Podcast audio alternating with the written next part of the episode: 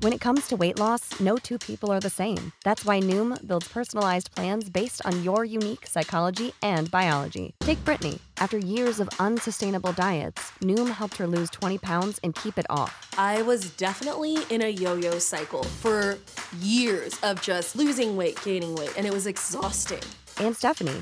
She's a former D1 athlete who knew she couldn't outtrain her diet, and she lost 38 pounds. My relationship to food before Noom was never consistent. And Evan, he can't stand salads, but he still lost 50 pounds with Noom. I never really was a salad guy. That's just not who I am. Even through the pickiness, Noom taught me that building better habits builds a healthier lifestyle. I'm not doing this to get to a number, I'm doing this to feel better. Get your personalized plan today at Noom.com. Real Noom users compensated to provide their story. In four weeks, the typical Noom user can expect to lose one to two pounds per week. Individual results may vary.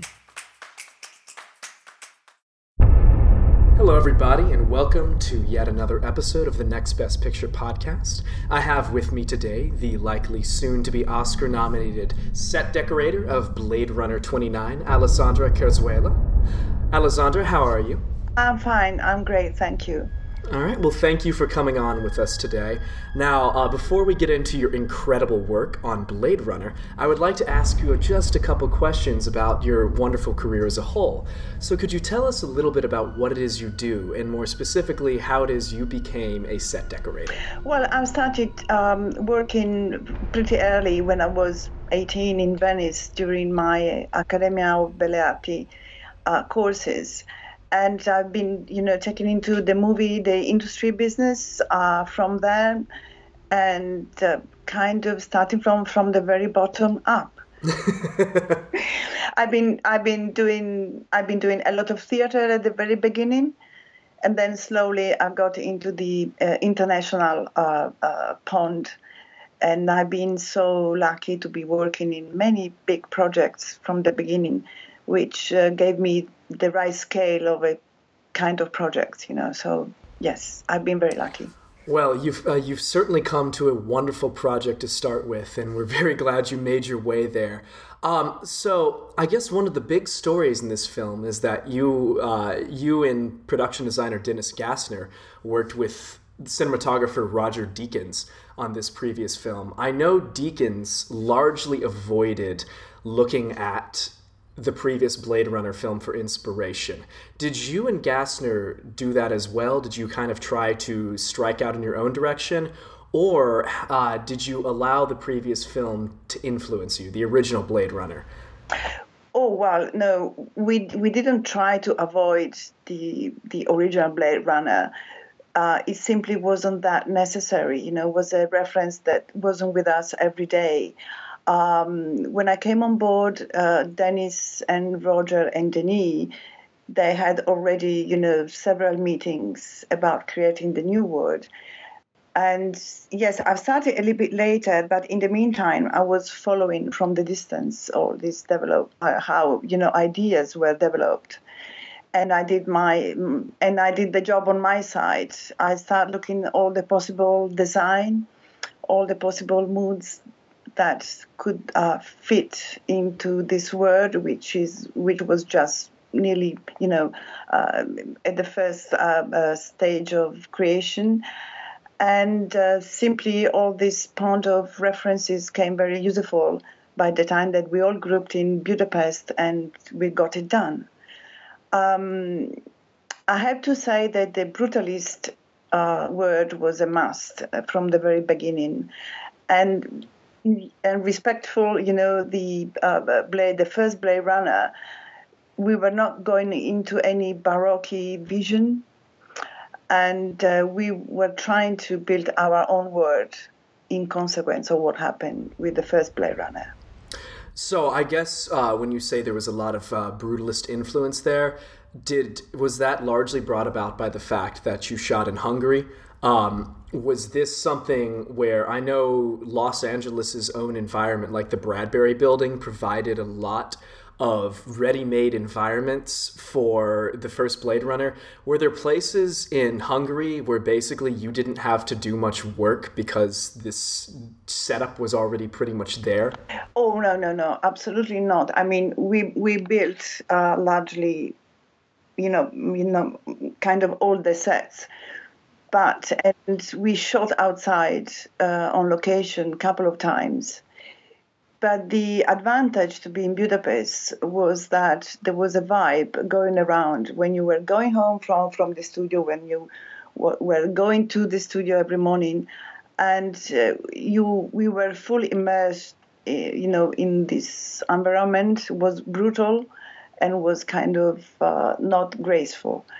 Uh, there are many many uh, locations in Budapest uh, that are, are were really inspiring and but pure Budapest, I know that Roger and um, Denis they were looking at the brutalism in London because they wanted to shoot there, and mm. that kind of very good point of start inspiration for all of us. Also because we had to try to keep uh, uh, minimal. No, I was say right. Yes, you, you it to be a minimalist look. I guess kind of this dark, bleak future. Yes, exactly but we had to ground it, it all. Uh, we had to create, you know, good roots. That's why I'm I keep saying that they're looking at the design uh, from the 30s on has been of great help. In reality, if you look at the movie, there are several um, unique, I mean, uh, historical design pieces, but you don't quite notice them because they are very well hidden in in the sets. So to me, this was the, the key using, um, you know, a sign, an object, a chair, a table, without showing off, you know, the source, the design, or you know, the impact that uh, could disturb our minimalist uh, uh, story. Now, could you tell me where some of those moments are? Those things we didn't notice? Yes, I was quite pleased. Uh, you, you know, at the in the very beginning, in the first part Kay goes to visit um, in a retired home. And that was one of the uni- of the rare moments where we've been shooting on location, and it, in a very nice and sweet historical building. And I, and I was really, really, uh, you know, looking for something really good to uh, dress the set. That was, you know, a kind of retire home, but still, you know, you couldn't go for normal furniture. And so all of a sudden with Dennis, we've been looking at the Bauhaus furniture, which actually we bought for nuts in Slovakia. And that was the key for the look of the place because the little tubular chromium um, um, uh, frame of the armchairs, there were just enough blinking and cold in that very historical place and I did see this on the big screen, and I was very pleased. You know, to me, the, the I mean, it was kind of the key that I've been uh, pursuing the all you know eight months, along with lot of building, a lot of designing, a lot of uh, making up furniture, which we had. We're talking about little details. Um, tell me about some of the other spaces. You know, the retirement home sounds like something you put a lot of thought into, but um, obviously Kay's home oh. is a place that there's a lot of details in. So tell me some of the things you hid there that audiences might not have noticed. Well, uh, funny, funny enough, uh, Kay's apartment is the only specific place where there is a homage to the first Blade Runner. If you look in the kitchen, it's it's all there. Um, we made the kitchen very small we've been working a lot in general in that in that place. But the thing that uh, we wanted to, to show was that the, the kitchen was kind of a um, you know sailing boat kitchen was a uh, you know a, a spaceship uh, kitchen and it's really lovely. We manufactured all. We we made it in real uh, stainless steel, and we mounted all the pieces totally functionally. And uh, Roger did his best work with lighting, and um, so that that to me was the you know is the is the best part of the apartment. Now, deacon you mentioned Roger Deakins. His work in here is obviously stunning. I know a lot of people uh, want to see him win an Oscar for this. Can you tell me a little bit more about working with Roger, you know, with his, his very distinct colors and some of the very complex lighting rigs he set up in general? Oh, yes, we've been working very close. I mean, I met Roger already um, in the past because I was, uh, um, I was part of the team of the uh, uh, Skyfall and Quantum of Solace. But in this case, we had to work so close um, that, well, basically we projected and um, we uh, made all the, I mean, half of the lighting which you see on on screen. And it's been a, a long journey because everything has to combine together, like the style of the light, the type of lighting, and the result of it. Uh, using special um, fluorescence LEDs tubes. There was a drama to provide in time and all of that but it's been really, really a terrible, a terrible, uh, you know, um, achievement for all of us. And you can see on the screen all this. Oh, his work in there. It's incredible. It was kind of a second job on top of the set decoration. Oh, really? yeah, but no, but in a very good way. You, you know, in a very, very good way, because that's the reason why everything evident is evident that has come together on the screen because all all the department we've been working together confront and we have confrontation we have discussions we um, there is no one drawing which hasn't been submitted and discussed by you know Danny uh, by Denny by Roger by the, the visual effects team. It's, it was an, an hard work from this point of view but uh, the result is amazing. And I really, really, I'm so impressed about the producers. Uh, they allowed us to do all of that because, of course, this costs money. Oh yeah, time and you know all everything costs money. And I've been really impressed that they've been supporting us until the last day. So, uh, j- not related to Blade Runner, but because you mentioned working with Roger on Skyfall, I have wondered for five years how on earth did you guys set up that scene uh, in the Shanghai neon sign fight? Do you know what I'm talking about back in Skyfall? Yeah, I know, I know exactly. Well, that's a strange story because we were supposed to, well, you know, we Dennis Gassner uh, and Anna Pinnock. I've been kind of I was the outpost person. So for for for uh, Skyfall, we were supposed to shoot in Shanghai, in the real casino, which collapsed a couple of months be, be, before shooting. So they totally changed idea, and uh, we built everything in London. And I've been just simply sending containers and containers of materials to get the build done correctly. And uh, but then I was sent to Turkey, and I wasn't part of that shooting. oh, okay but that was really fun in Turkey, even more fun, I, I think. You know, all the all the train sequence. Oh yeah. How complicated it was to only to secure the all the all the train track for kilometers oh, by by kids running around and going and during all the rehearsal. It's been really, really an enormous work, an enormous effort. Oh, it must have been so stressful. I can't imagine. Yeah. So, uh, speaking of places you have to secure, um, I guess big crowded spaces, tell me a little bit about the Vegas Hotel and what you put into, because that's a very striking set in Blade Runner. Uh, it, it, was a huge space. We, we shot in the MTV uh, building, uh, who was totally empty, three stores. It was the MTV building, you said? Yes. Oh, okay, okay. Vision, the old Magyar uh, television building.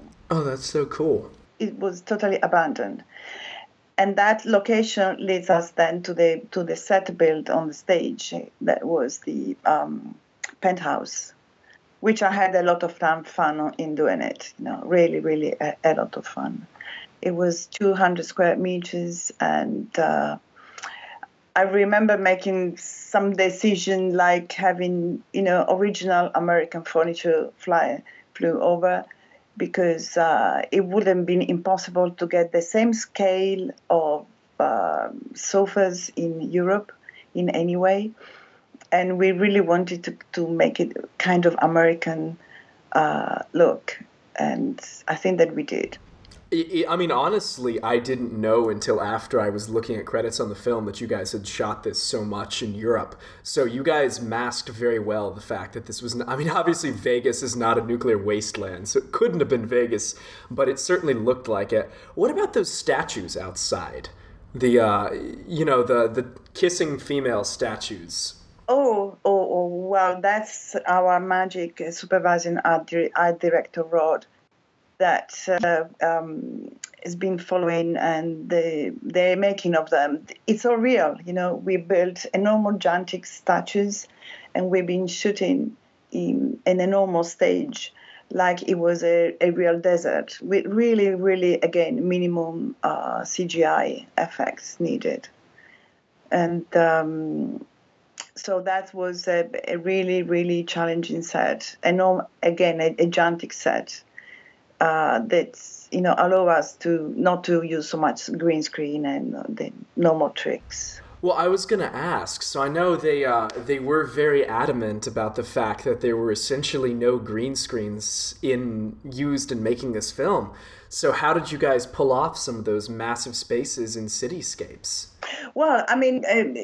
Yes, we built very large sets, but also, and this was such a fun thing because it's it's it's a technique that you know is from the past that we did miniature like um, in front of uh, Kay's apartment windows we built a facade with one third of little uh, apartment hong kong style and we dress it with one third furniture and uh, you know and everything was miniaturized but this thing made the the whole environment so real and we did the same in the rooftops, which are actually my, which is actually my favorite set.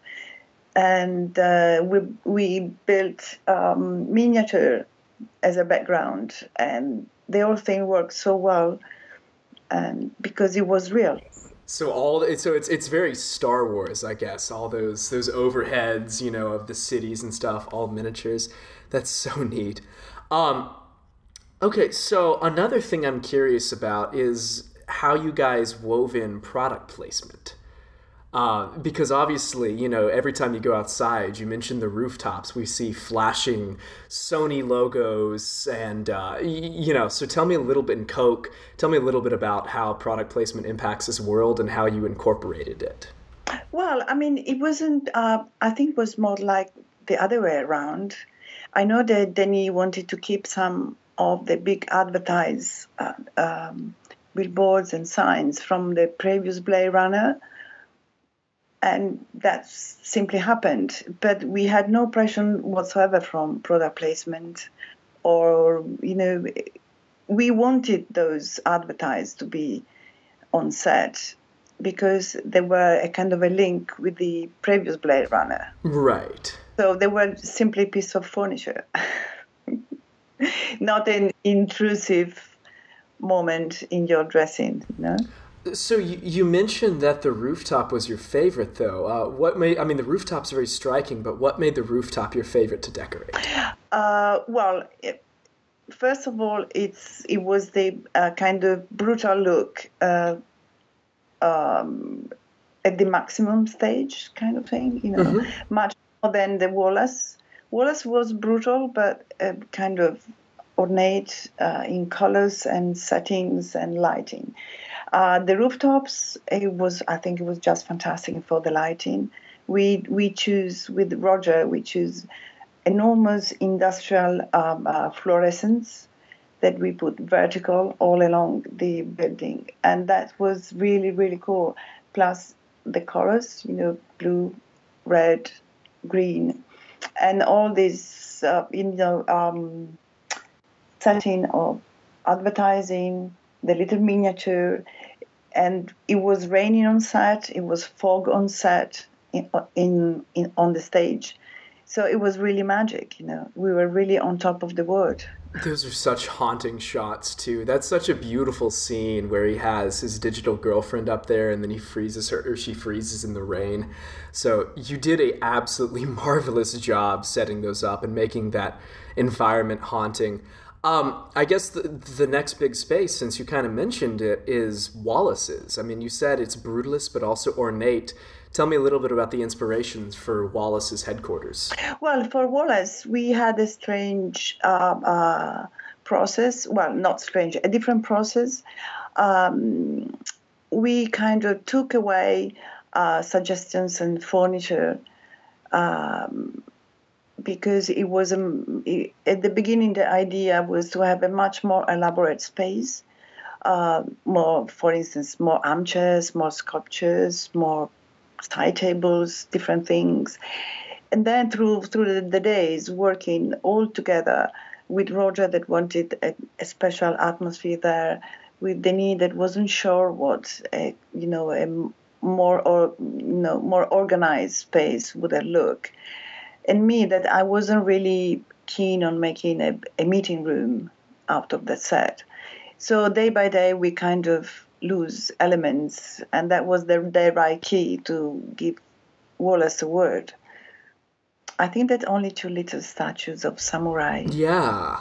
Yes, which belong from a local artist, which we've been looking a lot of local artists too uh, were kept on the set, and a wonderful uh, low table by Willy Rizzo stayed. But it was just the right move because those were kind of difficult sets. Mm-hmm. It's difficult to with nothing, you know. It's easier to dress with a bulk of stuff. Anyway. Well, the the emptiness was palpable there. I mean, that's it, it did make me feel lonely just to be there. Um, okay, so another one I'm curious about is I noticed that a lot of the computers and computer monitors were very big, blocky. They felt like something you would have had in the early 2000s or the late 1990s instead of what you usually see in sci fi, which is very tiny, sleek monitors. How did y'all choose to go for kind of the vintage computer look? Well, it was uh, necessary to, to have, you know, to mark a contrast with rich and poor of course, uh, Love Office, she has a very sleek and modern small uh, screen, which is we, was integrated in the very long table, which we don't see that much. And uh, comparing with the Dr. Badge, uh, you know, office with all the little monitors and you know, 70s little TVs were light up because you know the poor had no possibility to uh, elab- to have more expensive and elaborate technology after um, the big blow in 2022. Right. Yes. So that was a kind of sign of uh, kind of social diversity. You know, different. Um, I, I guess I didn't originally plan to ask about this, but we're talking about social diversity. Uh, one of the most striking sets in the film is the orphanage in San Diego. Uh, tell me a little bit about designing that. Oh, well, we, you know, as soon as my team started in Budapest, the next day we started to build those tables, and because um, we made them, and it was they were 240 Oh my God. Yes, 240. We bought, I mean, tons and tons and tons and tons of metal bits. And we've been sizing all. That we gave them the all a regular size, um, just to avoid the Dickens kind of atmosphere. We made them very regular in mm-hmm. in line, and we give them all those um, electronics mat- material to work with. So it's been one of those, you know, gigantic sets that I couldn't have done with, with without my team, like Trash Mesa. You know, Trash, Trash Mesa. I don't know if it's clear when you when you look at the screen, mm-hmm. but uh, it's a kind of three pitch, uh, three football pitch crater, empty, and we simply dressed with again with metal and with fake metal. We have, you know, I mean, two gigantic Arctic from Italy with the special materials cut mm. so that all the action, stand action could happen without harm anyone. But that was an enormous job, enormous, enormous job. And no green screen. There was no, oh my God. That's so insane. Those sets were so cavernous. Yeah, yeah. And when they you they scrambled down from uh, down from that part of the hill, mm-hmm that's all polyframe, uh, polystyrene materials uh, that we bought. They were all blue because they only come in blue, and we've been painting them for two weeks in the open air because we had so much material that we couldn't even find a stage to paint them. Oh my god! Of course, the weather was it was already October, so you know everything was wet and nothing was drying up. So it was a bit of a bit of a challenge, but it, it, it really looked great. It really gr- looked great, you know. Oh, it looked incredible. My team did an incredible job, and uh, I would have not you know, done it without them anyway. So you know you, that's something where you put a lot of effort into building massive scales of something that at least on a single viewing you know might at first go unnoticed um, what are some other areas what some details that you put a lot of effort into that didn't make it onto screen or that are not immediately obvious you know um, no, just little Easter eggs, anything in there. Oh well, I mean, I have no idea how much uh, um, it can be re- revealed in the making of uh, uh, you know um, of the movie. But for instance, uh, Kay's environment, all his big building, it was a six stories mm-hmm. staircase, totally dressed, which of course got lost during during the. I mean, it's not it's not hasn't come up. Yeah. But that was a really really big big set too. And uh, i think that we we do get a bit of the hallway with the cages with the man with men living in cages. Yes right before he goes into his room yes. Yeah exactly. And that was really fun in doing it because we've been looking in, into the hong kong um, um, little um, cage houses and we kind of revisited that concept. It was really good but and another gigantic set, which is not coming up, but it will probably in the videos, in the DVDs, and all that. I think. That's so cool. I'm I'm sorry we didn't get to see that. Although if the previous Blade Runner is any indication, we'll see three or four more versions of this one. So, a question just about you and your history with films. I noticed that you uh, is it a coincidence that you have a number of faith-based films you worked on? Ben Hur, Risen, The Nativity Story. Oh yes, I think so. oh okay, okay. well, so what? what yeah. Even even be, also be, because those three movies are quite different stories altogether. You know, like Ben Hur was a story, Risen, which I, I, I really loved a lot working with. Uh, Kevin Reynolds um, was a different story again and the nativity story was a kind of Christmas tale thing. So no, I think it's just a coincidence. Would you say that Blade Runner is in any way a faith-based film? It's a very romantic film to me. Yeah. I always uh, um, felt that Case, he's a really romantic hero.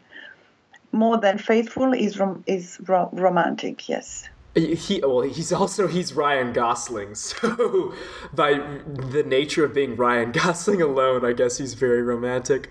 Um, what about your interaction with Renee April or April? I'm hopefully not butchering her name too much. The costume designer on the film. How did you collaborate with her? Oh, like like we did with the, all the other departments. Uh, plus, uh, keep on warning each other about colors about, um, for instance, for uh, the Bibi's bar, our interaction was very important because, uh, you know, the, the sets was designed in a, in a kind of way that had to um, give the, the right place to the to their characters. And um, the colors were important there and they kind of um, sorry i've lost it no worries no i mean the, the colors being important is I, am sure that was something both with Deakins' heavy blues and oranges, and also with the uh, you know the mini colorful jackets with the prostitutes and stuff. There was quite a bit of collaboration that had to go on there. Uh, but also, for instance, in Love's office, it was fundamental that uh, because I I wanted to go with white and she wanted to go with white, and normally you don't do the you you don't match the armchairs with the you know with the outfit. Right. But in that we decided that was the only way to do it like everything white. And in fact there is that shot that she's having her nail done which is simply spectacular you know oh yeah it's a case where they, where, where um, you know a design icons uh, get you know kind of hidden and not too exposed because that was a, original Paul Paulin armchairs and all that. But you you hardly notice that, and I'm so pleased about it. You know, in that scene, it's so wonderful. It tells so much about her character too. It's a perfect way to get to know her. Um, before I ask you a, a, few specific Oscar questions, is there anything else you would like people to know about your work in Blade Runner? Because obviously, you were integral in making this vibrant world come to life. Things you're particularly proud of, or things you think people find particularly fascinating. Well, I'm I'm very proud of our um, making of things. I'm very proud of how we um, all together worked at the technology because that was a very difficult task involving many departments. We've been working with the with the local team of uh, prop maker, and it took a while for for us to get in sync with the requirements. But at the end, I think that the job is just fun, fantastic. Like uh, the the bone scanner at the very beginning, I think it's a wonderful piece of uh, prop that we made and um, the ships as well i thought the ships were fascinating yes they are and then also that uh, the one kind of traditional house uh, the very beginning where um, Dave Bautista lives. I thought that was wonderful. Both that and I know this was more April's work, but his uh, his bio suit he wore I thought were too fascinating. It was great and well, but the, you know, even the nursery um, tent was incredible. We had we we've been using um, those sacks, which are coming from an Italian uh, producer and who made uh, algae, um, spirulina algae for real. And they use more or less the same system, like filtering water in uh, and and growing up algae It's kind of the same thing that Dave Bautista was doing, like he was growing uh, worms. And I found it really great because we used their sacks, their system, and uh, and that was really fun. Yes, it was. Were there any um, ideas you had for the set that made their way into the film and directly impacted the plot? Was there anything that wasn't in the script that just a prop or a uh, an object you guys put on screen that Denis was like, "Ooh, we need to find a way to incorporate this." Well, I remember that one day Denis came to my office saying, "Oh, oh, we have few days, but we need to work on media station." So we it, it was a, th- a Thursday, I think. So we went down to the our warehouse, and because we have a lot of um, electronic and computer parts and everything uh, still left behind from from the dish. We uh, we've been assembling a couple of media stations in a couple of days, with everybody contributing and all that, and uh, and then of course you can see this media station in every single set. They, they, they were not planned, they were not even designed but made on the spot, on the hot spot, with Denis supervising, my boys building it. And you can see this media station everywhere. And that's really a pleasure. And it doesn't change the plot, but it, you, we get a, a, nice, great connection with the first Blade Runner. The fact that it's present everywhere is so cool as well. Now, the last question I want to ask you, since this is an awards podcast and an awards website, um, among films you've seen this year, and I know you're very, very busy, um, are there any that, aside from Blade Runner, which I hope and think will get nominated for Best Production Design, are there any other films that particularly stood out for you for their set decoration and production design? Well, I had the chance to uh, to to see the darkest darkest water. Oh, uh, The Darkest Hour with Gary Oldman? Exactly. Oh, yeah. And I think it's it's fantastic. I think it's uh, it's really it will be my favorite. Oh, well, wow. yeah. Other so- than Blade Runner, I assume. Well, I don't know. I'm, uh, you know, I'm not, you know, I'm not American, and it's difficult for me to read things in that perspective. Um, if, if we get nominated, okay, it's good fun. But uh, I'm kind of, you know, um, suspicious about all that. oh, okay. Too much drums. Mm. So let's see, let's see, let's see. It's been a great journey for me. It's been wonderful working with Denis. It's been, you know, one of the rare cases uh, where you do all the creative process correctly, and and it did work. So that's what counts in this moment. Well, it came. The final product was just visually stunning. Uh, now that you've created one lasting masterpiece here of visuals, what's next for you? What projects do you have lined up now? Well, um, I'm still waiting to see if um, Edgardo Mortara will finally get shaped. And because we started last year, as soon as I got back from, Oh, for Spielberg? yeah, uh, I've been involved in the project. We've been prepping a couple of months, and then the project, I mean, the, and then the project folded. Uh, folded, but um, I know that they want, they, they still want to do it, and there is a rumor that it's gonna get done next year. So let's see it. He, he's already finished, hasn't he? Ready Player One's production too, and he uh, he's Oh. finished the post. finished last year, and then I think that, and we were just about to start uh, um, the the um, pre-production in mid-February this, this year. That he decided to do the other project, which is more connected with the Trump's Trump, uh, um, you know, problems and things. Right, right. Well, I hope that one happens. That would have Mark Rylance coming back too, right? The kidnapping of Edgar Mortara. Yes, yeah, yeah, yeah. And I understand you're also working on a Danny Boyle project. Yeah, which is finished now and uh, it's gonna be uh, aired on February, I think, very, very, very soon. Are there any other big projects that you have in the pipeline, or do you finally get a break? Uh, well, I'm trying to get a break as soon as I can because yes, there is something else cooking. Let's see what's happened. Ooh, okay. Well, I can't. I can't wait to find out what that is, even if you can't tell us. So, Alessandra, uh, if you, unless you have any other comments to tell our listeners about your work on Blade Runner, that's pretty much all I have for you today. Thank you so much for coming on. Do you have any last-minute Blade Runner thoughts? No, thank you very much. Thank you very much for calling me, and thank you very much for the conversation. Oh, absolutely. Uh, to our listeners, this has been the Next Best Picture podcast's uh, interview with Alessandra Querzola. Uh, you can find me on Twitter at Mavericks Movies, and you can find more about our podcast inside at insight at www.nextbestpicture.com. Thank you so much for listening, and be sure to go see Blade Runner while it's in theaters, and give a shout out to this woman's incredible set decoration.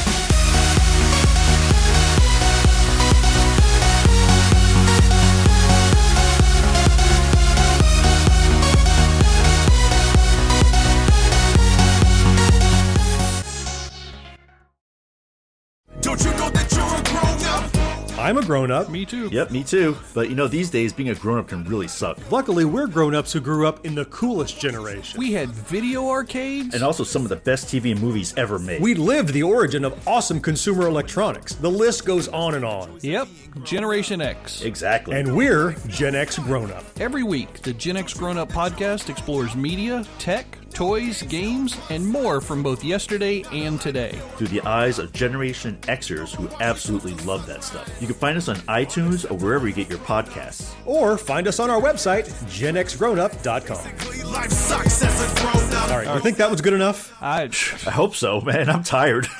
Who listens to a promo on a podcast and then goes and listens to a different podcast? right. I, I, I've never done it. no. right.